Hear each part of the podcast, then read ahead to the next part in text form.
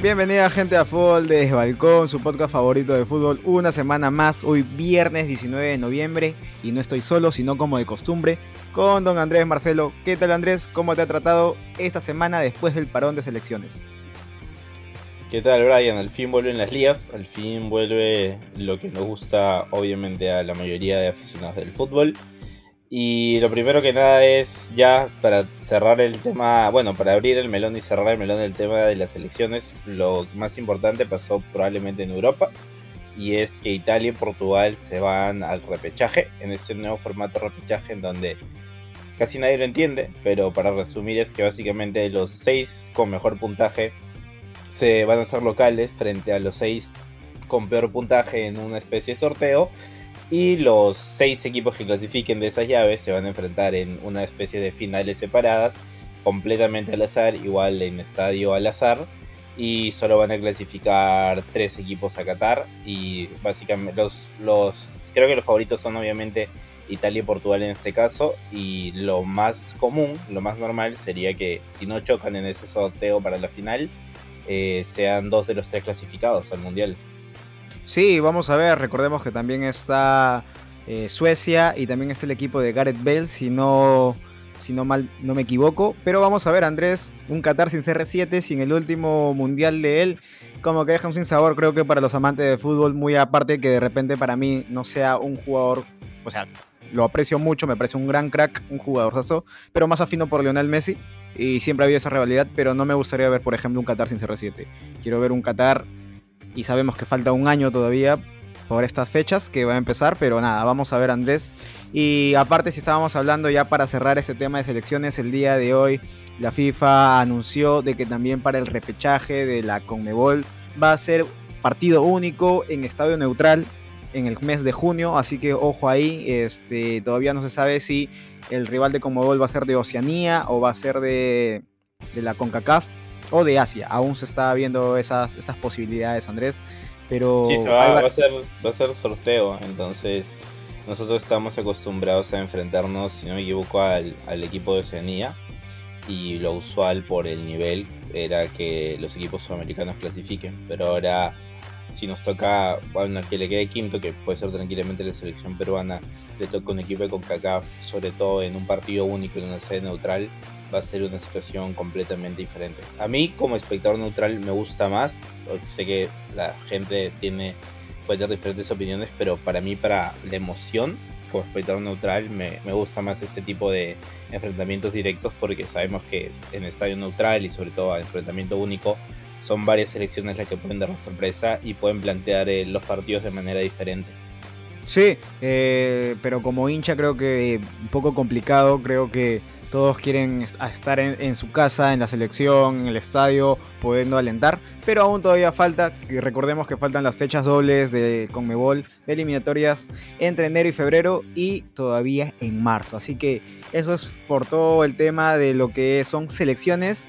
Y también vamos a comentar de algunas cosas. Caso Barcelona, han habido nuevas noticias desde la llegada de Xavi Hernández Andrés. Y es que un viejo conocido, un brasileño, Dani Alves, regresa al club diciendo lo siguiente, no nací por ser segundo, no estoy en Barcelona para pasar el rato, vengo aquí para jugar, para luchar por un sitio y ganarme el derecho a jugar. Recordemos que Dani Alves ha regresado, creemos o creo yo que va a aportar mucha experiencia al equipo, necesita más que nada mentalidad ganadora y creo que Dani Alves ha ganado todo en su carrera futbolística y creo que va a poder inyectar ese, ese ánimo al club culé. ¿Cómo ves todo esto tú, Andrés? Bueno, segundo no, pero creo que debajo del cuarto sí va a tener que acostumbrarse a estar porque para eso está el Barcelona actualmente. Bueno. Este, no sé, o sea, yo creo que para lo que viene el mercado, creo que se está romantizando mucho la idea de Daniel, la verdad, porque se habla que va a cobrar lo mínimo que puede cobrar. Finalmente era un jugador que me parece que es nada menos que eso, incluso en Sao Paulo, y era un jugador sin club con 38 años, en donde, mm, según las informaciones que hay, tampoco es que ningún otro club de élite se haya acercado a él. Entonces, para mí hasta que Alves debería parar el Barcelona. Pero bueno, ya sabemos cómo es el fútbol con las emociones, sentimientos y recordar un poco al pasado sin pensar de manera fría y es otra forma de vivirlo, pero yo tengo mis dudas. Igual de la misma forma que las tengo con Xavi. Eh, ojalá le vaya bien dentro de todo. Eh, personalmente no soy muy fan de Xavi por las cosas que se saben de él como persona, pero dentro del campo nadie puede negar el nivel que tuvo. Yo no sé qué tal le vaya, ojalá le vaya bien, pero ahora el Barcelona creo que va a tener un par de años en donde no va, va a recordar mucho el pasado y no se puede comparar con los últimos 15 años que ha tenido. Creo que debería ser un resumen de su historia y ver realmente cuál es el nivel histórico del club. Sí, de hecho tengo miedo que le pase a Xavi Hernández lo que le pasó en su momento a Andrea Pirlo con la Juve o al mismo Frank Lampard con el Chelsea. Pero nada, vamos a ver. Y para mencionar un poco más acerca de Barcelona es que Pedri, el chaval, el joven, ha recaído en su lesión. Se dice que va a ser un mes más de baja. Así que vamos a ver cómo evoluciona Andrés. Complicadas las cosas que tiene Barcelona. Barcelona tiene, tiene una clínica literal en su vestuario.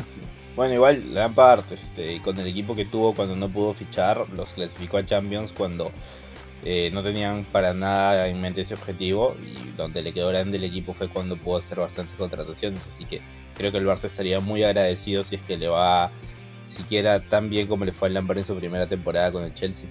Así es, y si hablamos del Lampard, ¿por qué no podemos hablar de su compañero en la volante de Inglaterra, de Steven Gerrard, que han habido cambios de Inglaterra y es que se va eh, Steven Gerrard a los villanos Andrés, así que es un nuevo jale, ojo que él venía de los Rangers, había dirigido los Rangers, pero ahora va a Premier League en calidad de DT y también eh, Smith va al Norwich. Sí, Dean Smith cambió el Aston Villa por el Norwich, no, no se demoró mucho en encontrar trabajo. Este, no, el Norwich me parece que apostar por Dean Smith se hablaba de, justo de Lampard, pero parece que Lampard rechazó el trabajo, necesitaba algo, quería un proyecto más atractivo y el Norwich creo que está condenado de alguna manera a la baja. Entonces, al contratar a Dean Smith, pasar de Fark a Dean Smith, no lo sé, no me parece una línea muy continuista por el estilo de juego que ellos juegan. Así que, no sé, yo te digo, a los Santos solos y a el Norwich va a pasar la dicotomía de toda la vida de que el Norwich y el Fulham no se pueden encontrar porque cuando el Norwich desciende el Fulham asciende y viceversa. Por otro lado, lo de Gerard me estimula. Eh, obviamente no he visto mucho esos Rangers más allá de competiciones europeas y saber que la temporada pasada fue campeón invicto. Entonces sí, sí, sí se veía que Dean Smith ya le había quedado chico a Aston Villa. Entonces veremos si ahora ambos están apostando de alguna manera. Gerard, si no le va en el Villa, puede empezar con mal pie su proyecto en, Inglaterra, en donde sabemos que a la larga creo que está destinado a estar en el banquillo de Liverpool, a pesar que él dijo que él ni siquiera piensa en eso y que le parece una falta de respeto que que hablen de eso porque Klopp todavía tiene bastantes años en el Liverpool y si fuera por él se quedaría toda la vida y él piensa en el Aston Villa no como lo que se hizo una stepping stone, como una piedra para saltar más alto, sino piensa un club en el que hacer proyecto. Incluso Klopp habló de sus declaraciones y dijo que le parecían de una persona bastante inteligente, pero bueno, ya sabemos que igual creo que todos en nuestro colectivo eh, imaginario tenemos que llegar en algún momento va a tener que llegar a Liverpool y bueno, el Vila apostó también por un técnico joven, no sabemos qué tal le va a ir. Eh, como digo, su último bagaje es a Rangers, que no es cualquier cosa porque los hizo campeonar después de años de años, después de creo que 9 o 10 años de dominio del Celtic y sobre todo de forma invicta. Así que bueno, al menos va a ser algo más estimulante que el Vila de Dean Smith. Sí, Ahí si estábamos hablando de técnicos, Andrés, finalmente la última noticia que vamos a mencionar el día de hoy es que Oscar Washington Tavares, el maestro, ha sido apartado de la selección uruguaya. La selección o la Federación Uruguaya decidió terminar su contrato y creo que es el fin de una era para el equipo celeste. Recordemos que los charrudos Andrés están muy complicados en la tabla de las eliminatorias rumbo a Qatar 2022. Pero en esta segunda parte o su segundo ciclo que tuvo como DT desde el 2006. Andrés son 15 años. Registró 224 juegos, 106 victorias, 58 empates y 60 derrotos, derrotas. Perdón. Un título de Copa América en el 2011 y bueno, las clasificaciones consecutivas a los mundiales Rusia, de Brasil, de Brasil y de... ¿De dónde más? Sudáfrica. donde llegó cuarto puesto con la gran picada del Loquito Abreu, Andrés. Así que es una despedida para los uruguayos. A mi parecer creo que no debieron tal vez terminar ese ciclo ahora porque se le vienen partidos duros con rivales muy directos. Creo que la Celeste lamentablemente, a mi parecer, no va a poder llegar a la Copa del Mundo. Sí, yo, yo creo que ya se vieron apurados, se vieron fuera del Mundial con Tavares. Me da pena por cómo ha acabado, sobre todo por... Sea, ya sabemos la edad que tiene el maestro, sabemos que hace ya unos años usa bastón y se le ve cansado. Y, o sea, no creo que esto dañe la imagen que se tiene de, de Oscar Washington y va a, empañar el legado que ha dejado en la selección uruguaya. Pero es cierto que es un final bastante agrio, porque con ahorita me parece que Uruguay está fuera del mundial, en estos momentos, se acaba ahora, eh, con esa imagen un poco de, de un Tavares ya que no está para ser técnico. Entonces esa es la única parte que me da pena. Su legado obviamente es histórico, pero nada, como digo, yo creo que se vieron fuera del mundial y dijeron si seguimos con, con Oscar no, no vamos a clasificar. Entonces van a ver de qué manera, de qué manera lo van a hacer. Ya se hablaba desde la fecha pasada, que estaba firmado, parece que eran estas dos fechas, pero no ha sacado los resultados necesarios. Y bueno, se van a jugar de la vida que me parece que nos enfrentamos con ellos en, en la fecha de marzo o abril. Entonces veremos cómo, con qué técnico están y probablemente sea un partido en donde nos podemos jugar una pequeña partecita de la clasificación al mundial. 24, 24 de marzo, Andrés. Se para nosotros, cuanto peor le vaya a Uruguay, mejor, pero obviamente entendemos la situación que debe ser muy complicado para los dirigentes despedir a un técnico que les dio tantas glorias. Hay que muchas veces, tan importante como saber estar, es saber en qué momento irse. Consejo Sí, por, por, ahí leí comentarios de hinchas de Uruguay que decían que eso pasaba por no saber terminar un ciclo, muchas veces ya años atrás. Decían que el maestro Tavares no debería estar, pero a estas alturas sacarlo faltando cuatro fechas muy vitales. Y Andrés suenan tres posibles reemplazos eh, para estar en el banquillo uruguayo. Es Diego Aguirre, el DT del Inter de Porto Alegre, Guillermo Almada del Santos Laguna de México y Hernán Crespo de Sao Paulo. Estos suenan como sus posibles reemplazantes. y Gregorio Pérez de Universitario de Deportes. Así es. Así que nada, Andrés, este, eso es en cuanto a todo lo que ha pasado esta semana y media que no hemos estado dando tipo, ningún tipo de noticias acá en Fútbol de Balcón y pasamos a las efemérides que llegan a una liga más. Estamos en YouTube hablando de Liga Española cada lunes y cada jueves. Y resulta, Andrés, que un 19 de noviembre, un día como hoy, pero de 1969, el gran futbolista brasileño Pelé marca su gol número 1000 en un partido contra el Vasco da Gama en el Estadio Maracaná de Río de Janeiro. Unos años después, para ser exactos, unos 34 años después, eh, en 1993, un 19, un 19 de noviembre, nace Suso Fernández, jugador centrocampista del Sevilla Fútbol Club. Así que esas son las efemérides del día de hoy, lo que ha pasado. Y ahora vamos a la parte final del programa, a la parte del análisis de la fecha. Empezamos en la Premier, en donde Leicester City se va a enfrentar al reciente campeón de Europa, al líder de la Premier League, al Chelsea de Thomas Tuchel. El Leicester que Brendan Rogers necesita ganar a un equipo grande como siempre lo ha hecho. Es, se dice entre comillas, un mata gigantes. Esta temporada no le está yendo tan bien como otras. Este, se están empezando a notar un poquito más algunos agujeros que dejan por ahí, algunos ya se nota. Y es raro porque este año yo creía que iban a dar un paso adelante en la plantilla. Por primera vez en años no vendieron a ningún jugador importante. Sonó bastante tiempo Madison al Arsenal, finalmente no se concretó. Y hizo contrataciones interesantes como el de Papson Daka, que está yendo por ahora mejor en Europa League que en Premier. Mientras que el Chelsea probablemente sea el equipo a vencer, uno de los mejores equipos eh, en Europa. No porque estos últimos fechas haya tenido resultados eh, peores de los que se esperaban, quiere decir que dejen de serlo. Creo que es probablemente el máximo candidato junto con el Liverpool de ganar la Champions y en Premier me parece que junto con el City serían los dos favoritos. Eh, así que nada, duelo nuevo, un mata gigantes contra un gigantes, eh, contra un gigantes, contra un gigante, así que va a ser un duelo bonito. Sí, recordemos las bajas por parte del Leicester. Fofana sabemos de, de, su fractura de pierna a inicio de temporada o pretemporada.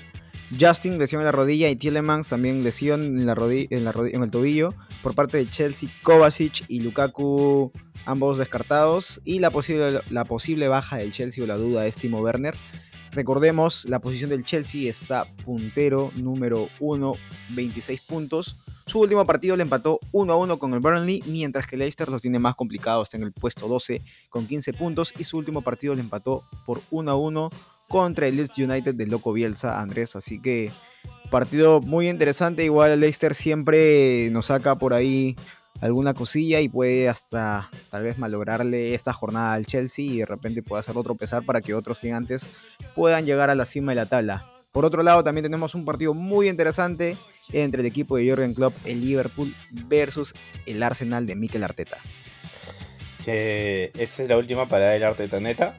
una vez que destrocemos a Liverpool, se van a cerrar las puertas y no va a poder subir nadie más. Así que es la última llamada. Voy avisando desde ahora. El Liverpool, que bueno, como siempre, ya estamos acostumbrados desde la temporada pasada, se va a presentar con algunos lesionados. Y recordemos que en enero van a perder gente por la Copa de África. Mientras que el Arsenal está probablemente de los últimos años una de sus mejores rachas que ha tenido. Eh, creo que con Emil también tuvo una buena época. Pero bueno, Arteta está demostrando ser una persona más que capaz para, el trabajo. Se dudó mucho de él. Eh, por, lo que se le va a pedir es estabilidad. Si perdemos, que no se piense que el equipo es el peor del mundo, igual que si ganamos no se piense que ya estamos para aspirar el título. Siempre el Arsenal tiene que manejarse con esa calma tranquila que está teniendo. Y mucho que hablar de eso es justamente lo que dijo Nuno Tavares, que me pareció muy una declaración bastante acertada, que es que se habla mucho de la sorpresa del Arsenal y todo por lo que se ve en los últimos años, pero recordemos que es el tercer grande de Inglaterra y no nos dijo básicamente eso, somos un equipo grande, tenemos grandes jugadores, no sé por qué la gente se sorprende que ganemos partidos cuando es lo que el Arsenal debe hacer. Y es lo que dice, creo que la historia actual no se debe confundir con lo que es un club a nivel histórico y creo que como todo en la vida las cosas vuelven a su orden natural y el Arsenal tarde o temprano, igual que le pasó a Liverpool, va a tener que volver a, a su estado natural. Y creo que va a ser un duelo de contrastes, un Liverpool que venía bastante bien, y ha caído ahí con algunos resultados, algunos empates que no se esperaban, las lesiones han afectado bastante, pero si no se quieren descolgar un poco ya de esa pelea por el título, porque Europa va a estar complicadísimo, tiene que ganar a rivales directos como es el Arsenal, y lo mismo por el Arsenal, que ahora que está con dinámica positivo, tiene que mantenerlo, y una manera de dar un golpe, decir, estamos acá, queremos la Champions este año, es ganarle precisamente a uno de los favoritos del título, probablemente en segundo escalón detrás del Chelsea y Manchester City, y sería ganarle al Liverpool para de esa manera decir que quieren la Champions League a cómodo lugar para meterse después de creo que cuatro años. Sí, Andrés, eh, a ver, eh, te digo las bajas rápidamente. Liverpool, Harry Elliott, Firmino, Gómez y Jones. Por parte del Arsenal, Kolasinac y Shaka son bajas y las posibles bajas o dudas por parte eh, del Liverpool. Kolasinac que baja todo lo que quiero, la verdad. Bueno, eh, las posibles bajas o las dudas del Liverpool es Henderson, Keita, Miller y Robertson. Y por parte del Arsenal está Balogun y Thomas Pardy.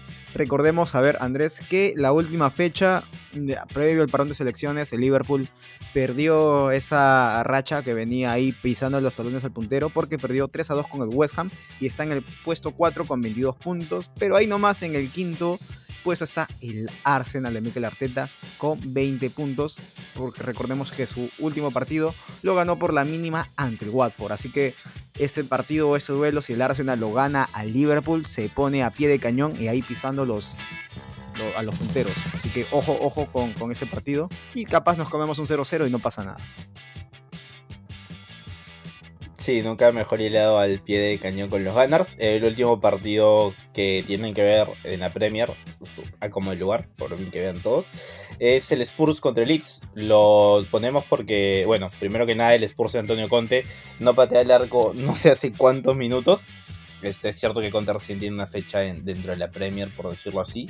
Y se enfrenta a un Leeds que precisamente lo que deja al otro equipo es atacarlo porque le encanta el ida y vuelta. El Leeds está teniendo una temporada complicada en relación a lo que lo fue la pasada. Eh, creo que esta vez, yo creo que se van a salvar el descenso, pero no sé si de forma tan holgada. es normal que cuando recién llegue un equipo con un estilo tan propositivo como el Leeds, hay equipos que no sepan cómo contrarrestar eso, pero esta temporada se está viendo que le han agarrado la mano. No quiero comparar lo que le pasó con el Sheffield United porque creo que este Leeds está mejor preparado a nivel plantilla, a nivel de técnico, a nivel estilo de juego. Eh, creo que tiene un poco más de recursos, pero el Leeds, eh, loco, más que nada necesita cambiar algunas cosas y mejorar algunos puntos claves, como el balón parado, básicamente, balón parado en contra del Leeds es gol rival. Ese tipo de cosas van a tener que mejorar y sobre todo contra los Spurs me puede ser bastante sangrante, porque si hay algo que tiene Conte es saber manejar la pizarra, es saber trabajar el juego táctico y no me cabe duda que Conte en su charla previa va a decir si hay una pelota parada, si hay un tiro libre lateral, si hay un corner, tiene que ser gol de nosotros. Sí, eh, a ver, eh, lesionados en el Tottenham, el Cuti Romero, Seseñón y Skip, y por parte del Leeds United, Eiling, Van Banford, que también está lesionado y lo está sufriendo el Leeds, y Koch. Y, por, las posibles bajas es Hill, Hoiber y Lo Chelsea por parte de los Spurs, y del Leeds United, Junior Firpo y Shackleton. Así que este, vamos a ver, Andrés, cómo van. Recordemos que el Leeds se encuentra en el puesto 15 con 11 puntos, pisándole los talones al Brentford. El Brentford viene con 4 partidos perdidos al hilo. Mientras que el Tottenham está en el puesto 9, puesto con puntos 16. Su último partido lo empató por 0-0 contra el Everton. Va a ser un partido que creo que por ahí el equipo de Loco Bielsa Andrés puede aguardar la fiesta. El equipo de Antonio Conte, gran duelo de técnicos. Creo que la manera táctica va a ser muy interesante ver cómo se van a plantear cada equipo y sobre todo el equipo de Antonio Conte que, conocemos su formación habitual. Así que nada Andrés, esto ha sido en cuanto a la parte de Premier League y si te parece vamos volando rápidamente a la Liga Española. Viajamos a la liga, en donde también va a haber debuts en el banquillo, pero ese no es el primer partido del que vamos a hablar, así que va a ser del Celta Villarreal. Dos equipos que, bueno, el análisis de todo esto lo tienen más en el canal de YouTube que la descripción está abajo, donde sea que estén escuchando Spotify, Apple Podcast, donde sea, radio. Este es un partido en donde los dos equipos van a salir como locos a buscar los tres puntos. El Celta necesita como el comer ganar los partidos. Creo que no han tenido en ningún momento una racha de dos partidos seguidos juntos. El Villarreal, el Villarreal así le acaba de tener. Entonces, en la situación que estamos es el Celta. Eh, otra temporada más peleando la parte baja me parece que no es lo que los, los directivos eh, tenían en mente cuando ficharon a jugadores como Santiago Mina de, del Valencia, cuando trajeron a Denis Suárez de Barcelona, cuando trajeron a Nolito, incluso Renato Tapia que no juega hace un tiempo pero que en el Celta es fundamental porque básicamente no hay otro jugador que cumple su rol.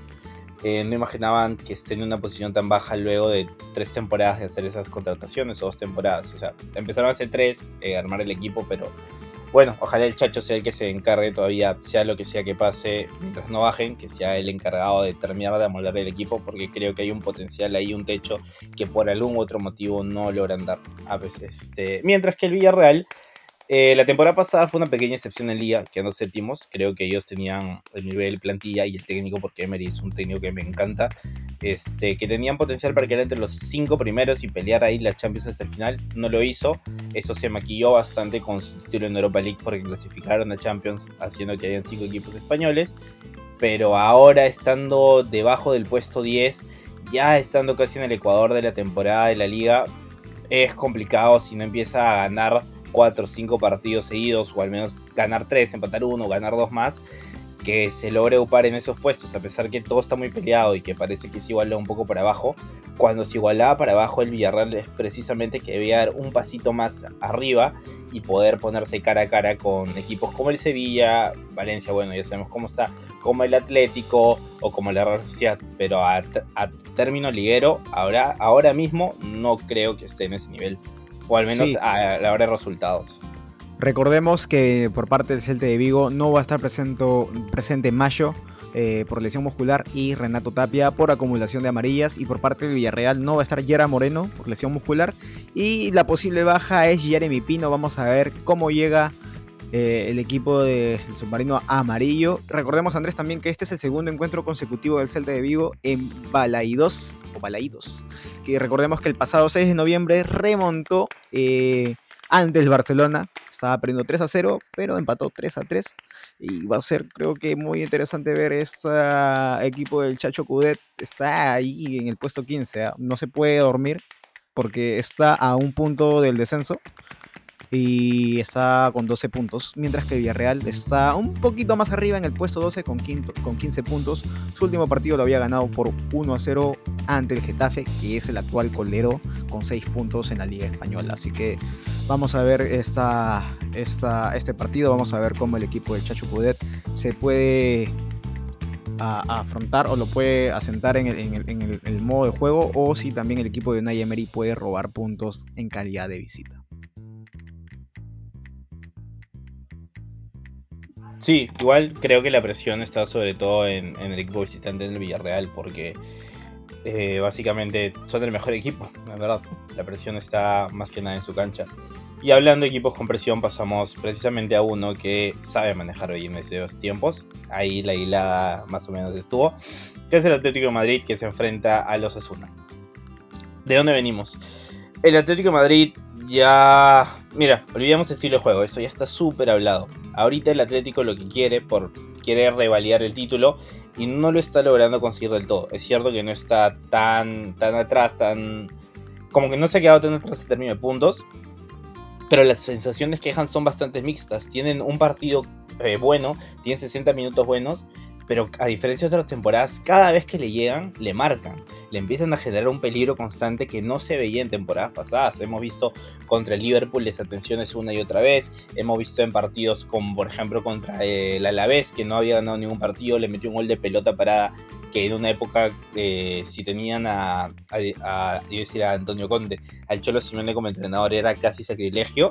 Y el Osasuna es un equipo que precisamente sabe cómo hacer eso tiene la oportunidad de ganarle un grande. Habíamos hablado que los Asuna está no puntuando, pero que no había todavía enfrentado a equipos top cuando estaba en posiciones Champions o Europa League. Y ahora que le tocó cuatro partidos seguidos con equipos que están en esas zonas, perdieron dos y empataron uno contra Real Madrid, que pudieron haber ganado dicho local. Y creo que su chance de sumar tres puntos frente a un grande es esta, frente a un Atlético, que veremos cómo viene de la situación del par de selecciones, porque recordemos que hay varios sudamericanos. Está Rodrigo Paul, que jugó contra Brasil. Joe Félix se ha lesionado. Y bueno, un último rumor se habla que en enero eh, Diego Godín va a quedar libre, eh, va a rescindir contrato con el Cagliari y quiere volver. Yo no sé qué tanto, con el nivel actual de Godín y con la edad, otro caso de Dani Alves. Más respeto al Más respeto al no, obvio, por su, por su trayectoria, obviamente todo respeto y se lo merece, pero creo que más allá de un parche no puede ser. Es verdad que Felipe Monteiro está en un nivel muy bajo en comparación a lo que lo vimos su primera temporada, la temporada de pandemia pero no sé qué tanto pueda terminar siendo un plus para el Atlético si es que finalmente se produce este regreso a casa. Mientras que los hace una comedia, su oportunidad de sumar tres puntos, creo que es un equipo muy trabajado. Eh, Yagoba los tiene donde los tiene precisamente porque hace años vienen buscando un trabajo, haciendo un trabajo espectacular y chapó por la directiva, que la temporada pasada cuando se creía que se iba al descenso, cuando estaba ahí abajo, no ganaba partidos a pesar de jugar bien, la directiva lo aguantó, lo bancó y dijo, yo sé que tú eres el técnico que nos va a llevar a dar lo mejor que podemos sacar con las piezas que tenemos. Y ojito con que el Chimi mañana no meta gol, porque tengo ese aroma de, de Chimi goleador. Sí, eh, a ver, te paso algunos detalles cómo va a aparecer el equipo, contextualizar. Bien lo mencionaste, la elección de, la lesión de Joao Félix en el, en el Atlético de Madrid junto con Kieran Trippier. A ver, Andrés, han pasado 70 años desde que el Atlético de Madrid logró defender por última vez un título de la liga y el conjunto colchonero debe mejorar notablemente sus prestaciones si quiere revalidar el campeonato que tiene, ya que está siendo muy regular, sobre todo recordemos el último partido que lo jugó contra el Valencia en Mestalla, donde se aprovechó dos ventajas y encajó dos goles en, en tiempo de descuento. A ver, jugadores a seguir, Andrés. Yanni Carrasco por parte del Atlético de Madrid ha marcado cuatro goles contra Osasuna y el Atlético nunca ha perdido un partido de local cuando el extremo belga ha visto el gol. Así que ojo ahí. Mientras que por parte de los Asuna, el Chimi Ávila es el último jugador que ha marcado un gol en la victoria para los Asuna, donde ganó 2 a 1 a domicilio versus el Villarreal en la jornada número 9. Otro dato que te puedo dar, Andrés, es que el Atlético ha marcado al menos dos goles en el segundo tiempo en cada uno de sus choques anteriores contra el Osasuna. Y repasamos la tabla rápidamente. El Atlético Madrid puesto 4, 23 puntos, mientras que el Osasuna está en el puesto 8 con 19 puntos, cuando su último partido lo perdió de local contra la Real Sociedad, que, ojo, sorpresivamente está en lo más alto. Es cierto que es el, tiene un partido más, pero hay que disfrutar mientras está en la punta. La vida está hecha para disfrutar. Me hace recordar a un momento de Leiva, que sabemos que es un aficionado del Atlético de Madrid, que estuvo como encargado el día después. Fue a un, si me equivoco, un Sevilla Atlético, eh, la temporada que el Atlético ganó la liga, pero todavía nadie creía que podía pasar. Que estaban ganando 1-0, se lo empatan creo que a 5 minutos del final eh, el Sevilla y por eso no pueden seguir en la punta y Leiva dice, pero qué bonito esos 25 minutos, ¿no? Qué bonito esos 25 minutos que disfrutamos y creo que eso es precisamente una de las cosas que, que tienen que valorar los aficionados porque el fútbol finalmente es cuestión de sensaciones y cuestión de momentos y oye, si tienes 20 minutos de felicidad, aprovechalos porque no sabes cuándo pueden volver. Sí, vamos a ver. Y finalmente el último partido de la Liga Española que vamos a hablar es Barcelona Fútbol Club contra el Español. Clásico de Cataluña con debut de Xavi Hernández. Andrés, yo he visto los videos de las prácticas. Los pases que le pone Xavi Hernández a Luke de Jong son para, para tener un placer audiovisual que no te imaginas. Lástima que ahora solamente va a estar dirigiendo Xavi Hernández porque como aficionado de Barça me gustaría verlo en el campo. La verdad. Pero, a ver, eh, te digo que es una clínica lo que tiene el Barcelona. Recordemos rápidamente, antes de darte pase, eh, las, bajas. Brightweight, Dest, Ansu Fati, Nico, Pedri y a Sergio Agüero. Mientras que por el español está Ver y Gil, los, los que están lesionados. Y el Barcelona está muy, muy abajo, Andrés. Está en el puesto 9 con 17 puntos, mientras que el español está en el puesto 11 con 17 puntos también. La diferencia de goles lo favorece al Barcelona. Así que nada, Andrés, creo que es un partido en el cual la ilusión, la afición culé, todos los barcelonistas de corazón van a estar viendo cómo el equipo de Xavi Hernández tal vez puede mejorar un poco esta temporada, porque sinceramente creo que se va a blanquear, se va a quedar 0-0-0, pero creo que va a ser un buen cambio para que la siguiente temporada se pueda afrontar de la mejor manera. Sí, el, bueno, sabemos que el español no gana hace bastantes años al Barcelona, si me equivoco, 2008-2009, que no había sonderizado una liga más, pero creo que si hay algún momento donde el, el Real Zaragoza, el español realmente pueda arruinar la fiesta del club catalán es ahora, es con la vuelta de Xavi Hernández, con la ilusión renovada de, del Fútbol Club Barcelona, ganar de local en el Camp Nou, creo que sería un momento mágico para ellos, este, para la afición periquita. Así que veremos lo que hay. Yo, o sea, creo que obviamente el favorito es el Barcelona, porque por jugadores, por plantilla, por nivel. Pero creo que tampoco es que hay que quitarle al español todas, todas las chances que tienen. Tienen un equipo para poder luchar. Tienen a Raúl de Tomás, que va a venir con una, no sé si decir ilusión, pero con más ganas supongo que puede haber debutado con la selección y haber sido incluso titular los dos partidos, con un Sergi Darder que se está aburriendo de dar pases, de dar nivel de calidad en ese medio campo. Y Diego López, al cual le tenemos que pedir disculpas de rodillas por haber dudado de su nivel al inicio de la temporada, que probablemente está siendo uno de los tres mejores porteros de la liga. Así que creo que el ojito con el español, el ojito que este puede ser un partido trampa y veremos cómo empieza. Yo creo que hay que tener paciencia con Xavi, ¿eh? o sea, no creo que mágicamente va a volver esto el Super Barcelona, porque estos últimos 15 años fueron la mejor de su historia y no creo que se repetir un nivel tal. Pero tampoco creo que se le deba ahorita exigir a Xavi Hernández dar un nivel muy por encima. Como ya hemos dicho varias veces, eh, Kuman los estaba haciendo rendir por debajo de su nivel, pero tampoco se espere que su nivel sea de campeón de liga, porque para mí personalmente el Barça ahorita no tiene ni plantilla ni nivel para eso. Acá desde ya nos subimos a la chavineta, así que vamos, vamos con todo, ¿eh? Así que esperar nomás, esperar. Paciencia, paciencia, Andrés.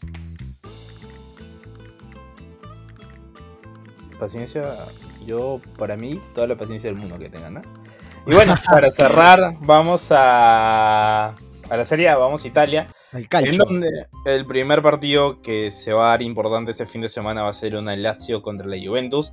La Lazio de Sarri, que por fin Sarri abrió los ojos y vio que Luis Alberto debe jugar. Es probablemente el mejor centrocampista español de la, de la liga italiana y uno de los mejores a nivel mundial de españoles me refiero.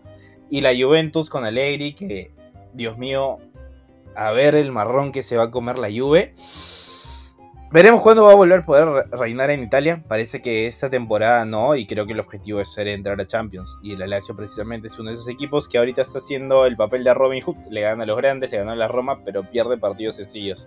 Ahora en el Olímpico, con la presión que va a meter su gente, Eh, veremos cómo puede reaccionar la Juventus. Este, Dybala es probablemente el hombre clave del equipo junto con, con Chiesa, pero creo que más allá de ellos dos no hay nada este, de creatividad en, el equipo en la parte de arriba. O sea, no, no buscan otras opciones, no hay maneras en donde el equipo se encuentre y creo que todo el peso ofensivo que hay es simplemente alguna locura que haga Dybala, alguna genialidad que se haga, o Chiesa eh, con Pondonor. Déjame aguarte la fiesta, pero Dybala es baja para el día de mañana. Sí, ahora sí me sonaba. Entonces, bueno, aún menos chances, creo que. O sea, si todo el peso ofensivo va a recaer en Chiesa, no lo sé. Va a ser un partido bastante complicado para leer y a cuántos puntos se va a quedar ahora en zonas europeas. Es, sí. Me parece un partido clave para, para lo que queda de los objetivos de, la Juve. Sí, si te parece Andrés, rápidamente repaso las bajas por parte de la Lazio. Marusic es baja, las posibles bajas que tienes Chirin Mobile y Adecañe.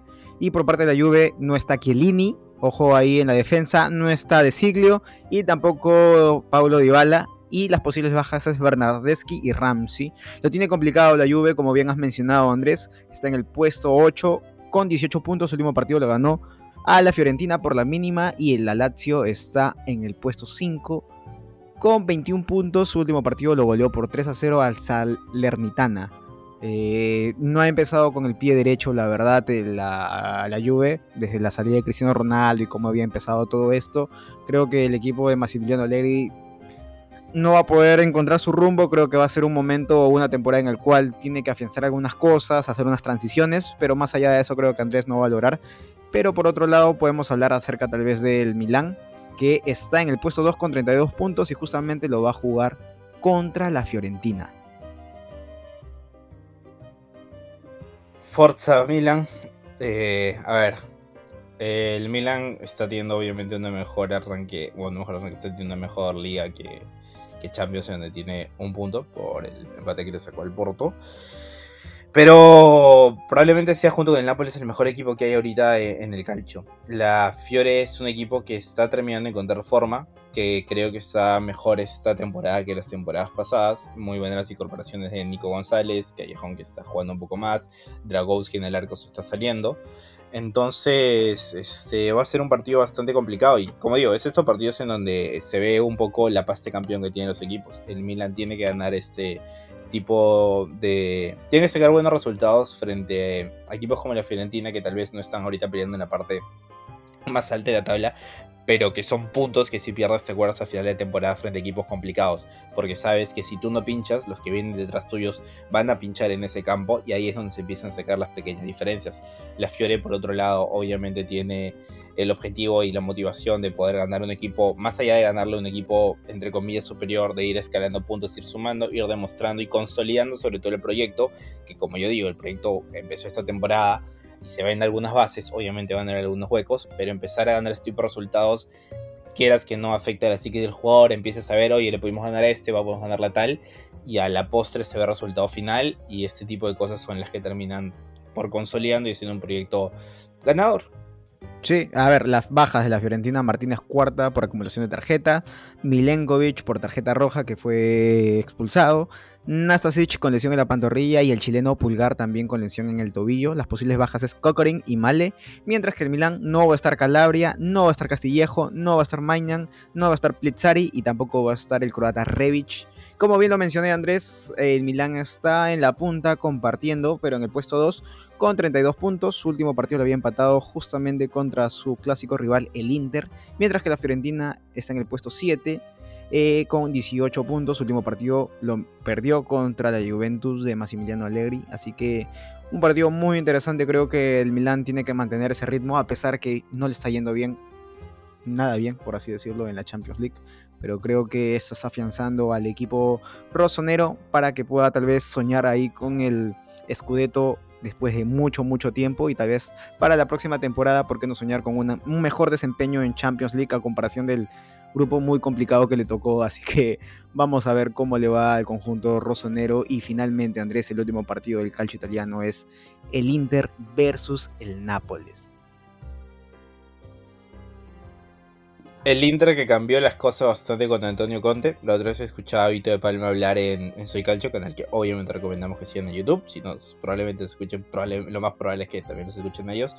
Pero este, hablaba Vito de Palma que no le gusta Inside como entrenador del Inter. Y es cierto que, a pesar que perdió los dos jugadores más importantes de su plantilla junto con Lautaro Martínez, que era Lukaku y Hakimi, no me parece que sea una temporada tan negativa considerando todo. Es cambiar totalmente el proyecto, el estilo de juego. Es verdad que más o menos la formación se parece, es línea de tres con dos carrileros bastante anchos, el nivel de Darmian que está por las nubes y que está en una situación en la que probablemente no esperábamos que esté nunca más Mateo después de la tremendo agujero negro que se metió en el Manju, pero se enfrenta a un Nápoles que está en una forma espectacular.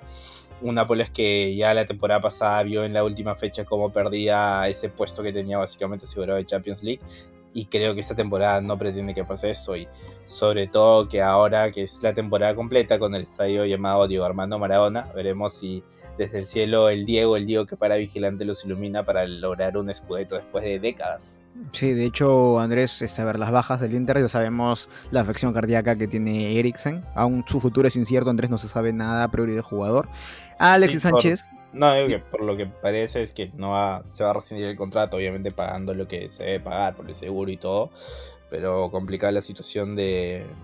Nada, Eriksen, porque en Italia hubieron bastantes casos y por eso hay una ley que evita que, no es marcapasos, eh, que los jugadores jueguen con un desfibrilador cardíaco conectado a su corazón y parece que obviamente por salud Eriksen va a tener que usarlo por el costo de su vida. Así es, por otro lado Alexis Sánchez es baja y Debray también, mientras que en el Nápoles Dem Denme y Ounas son los este, también los que están lesionados. Como bien lo mencioné, Nápoles, Nápoles en la punta, 32 puntos. Su último partido le empató contra el Verona y el Inter está un poco más lejos, Andrés. Está en el puesto 25, está a 7 puntos. Su último partido lo, lo, ganó por 2 a 0, puesto 3. Pero creo que si puede ganar el Inter de Milán a corta distancia y que, a ver, si el Inter lo gana, al Nápoles y el Milán aprovecha su partido, podríamos ver un conjunto rosonero que, que puede estar ahí en la punta, pero es que va a ser un fin de semana muy interesante. Va a ser muy interesante porque también si el Nápoles lo gana, también va a reafirmar que está haciendo un gran campeonato, un gran calcio italiano. Y nada, Andrés, hemos llegado al final del programa. Eh, de fútbol desde balcón. Muchas gracias por, por, todo este análisis. No se olviden de poder seguirnos en nuestras redes sociales. A mí me pueden encontrar en Twitter e Instagram como BrianNick-MS. Sí, este, y sobre todo, no se olviden, como Brian dice, seguirnos en nuestras redes sociales, se me encuentran como arroba Portugal en Twitter. Y nada, abajo dejará el canal de YouTube, después el contenido, digamos, todo. Y nada, gente, disfruten este fin de semana y en el fútbol. Se me cuidan, chau. Chau, chau.